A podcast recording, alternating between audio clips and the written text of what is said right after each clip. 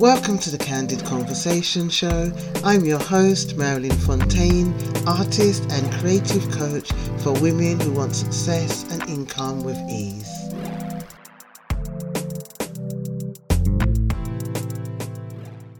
Hi, welcome to the Candid Conversation. This is episode 14. Um, last week I gave you a bonus episode, Protect Your Magic, but we are resuming our artist practice series. And today I'm going to talk about the cycles of creating. So I've covered this slightly before, but um, I want to just um, touch on it in terms of experience in having art projects and commissions that we have to um, complete. And so, um, as with my creative practice, I spoke about what I do to set up in studio and get myself in the energy before I start creating. This is this episode is actually practice in terms of seasonal practice. And when I say seasonal practice, I mean that I'm not just talking about creating during winter, spring, summer, and autumn. I'm talking about seasonal practices within ourselves as creatives.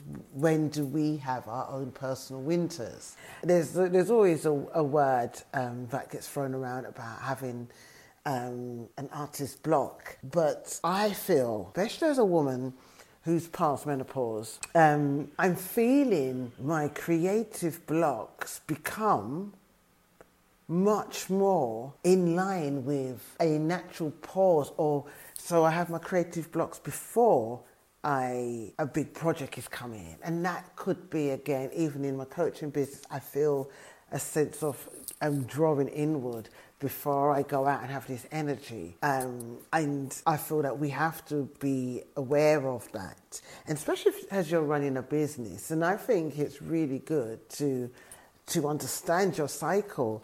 And you're not going to know your cycle until you actually experience it, until you're actually going to be creating, and until you put yourself out there. And one of the main problems I find with um, creatives is that a lot of creatives that are perfectionists won't push themselves actually get to the stage where they actually know their cycle. They keep being in the stage of I'm creating something, it's not perfect, I'll put it away, rather than allowing that energy to flow, create that stuff, and allow them to feel, you know, what come, what, what's next naturally. You know, it's like we eat, we eat dinner, we want dessert, or if you're like me, I want dessert first and then dinner.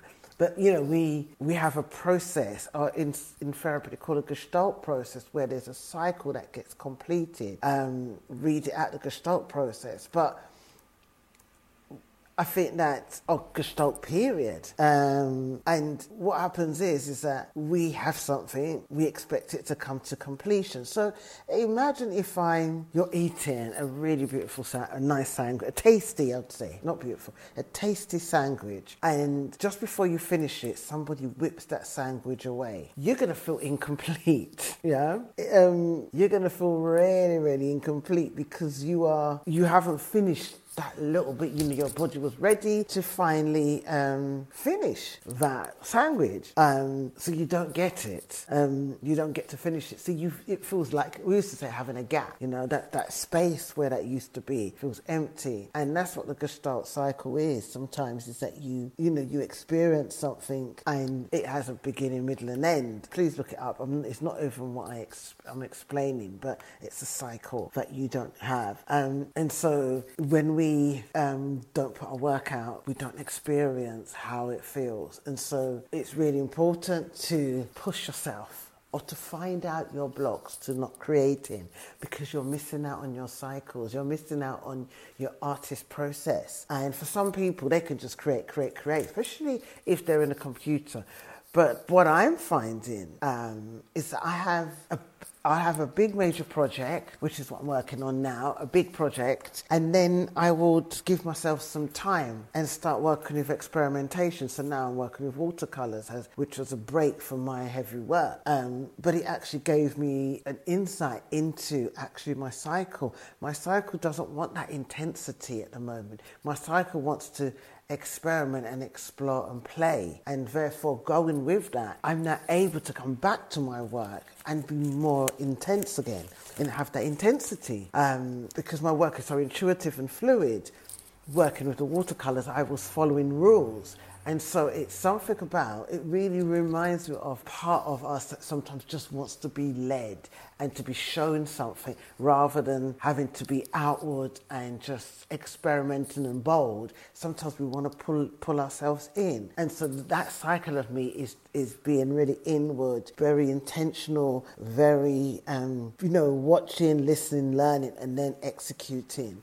as opposed to putting the canvas out and just executing intuitively. I hope you can follow with me. And so, this, the, the creative process, I feel that there's a part of me which I would relate to being very bold and very outgoing and very, you know, I've got a story to tell, and this is the big story to tell. And I'm not going to be ignored. I'm going to be, you know, I have a right to be here. This is me showing the world I exist. And, you know, that is the story that my artwork always tells is it's telling the stories of those forgotten um, or acknowledging what we should be, especially like women and goddesses, we should be seen as beautiful, special, and fantastic, and bold, and just alive. But what I find with the watercolor, there's a delicacy, you know, there's a coyness, there is a, almost an air like emotion to those um, pieces, those experiential pieces. And that's the place I'm at.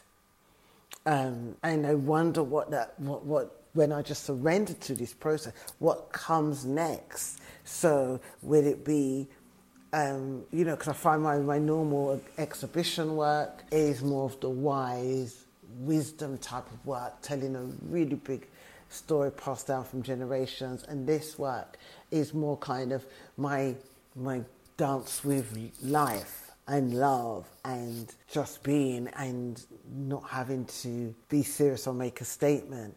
So I wonder what the next scene, what the next level is, and maybe that is the sculpture.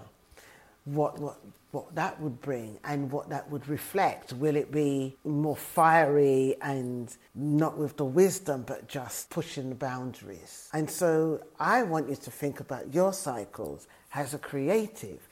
Think about where you are in your life and what you create.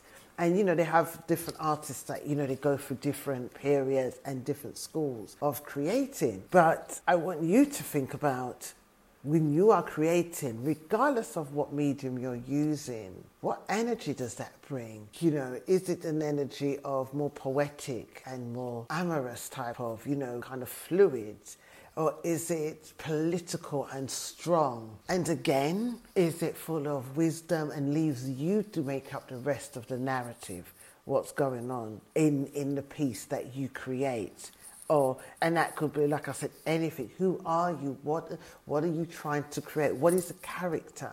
Like if if these people were were a character, like what would you be trying to create? What would message would they be giving? So, for example, my my um, oil my um, uh, watercolors, they've got blindfolds. Maybe it's kinky, you know. Maybe it's coer- coercive and seductive I don't know. But what, what, you know, like in the work you do, in the writing you do, who, what are you writing? Is it an erotic voice? Is it a, a strong voice? Is it a questioning? Is it a curious voice? Um, just something to think about when you create your work because I do feel because we're bombarded with so much images and so much things from the external world, we become generic in one way or the other, and we are all different parts. We're different parts within our psyche. And I think that, especially as creatives, especially as trailblazers, we feel we can't be anything other than what we are,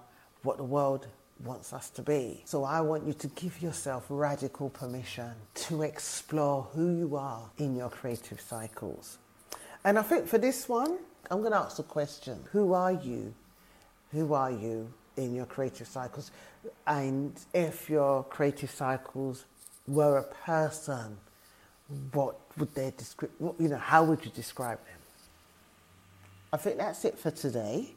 Um, I will share some news. I'm, I should be, when this podcast is out, I, I have an article in Kindred Spirit magazine on authors, so you might be able to get it on kindredspirit.co.uk or Watkins Books or any major bookshop. You should be able to find the magazine. I haven't seen it yet, but I know the magazine comes out today. I'm waiting for my copy. Um, also, if you want to book me for coaching, I have spaces for coaching. Um, so we, and we you know, we cover things like, you know, who is your, you know, who are you in your cycles and who are you? And we look at your identity through every stage of your trailblazing and creative career.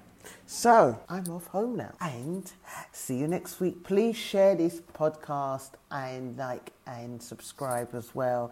Let me know how you get on because I know a lot of people do listen to it and I don't get any feedback. So that would be really important. Okay, signing off. Bye. You want to be part of an incubator of some amazing creative women, then you need to join the highly capable creative one to one program with me. To join, you can just contact me at www.mjfontaine.co.uk and book a sales call with me to join this amazing six month program where we get to work on your creative business.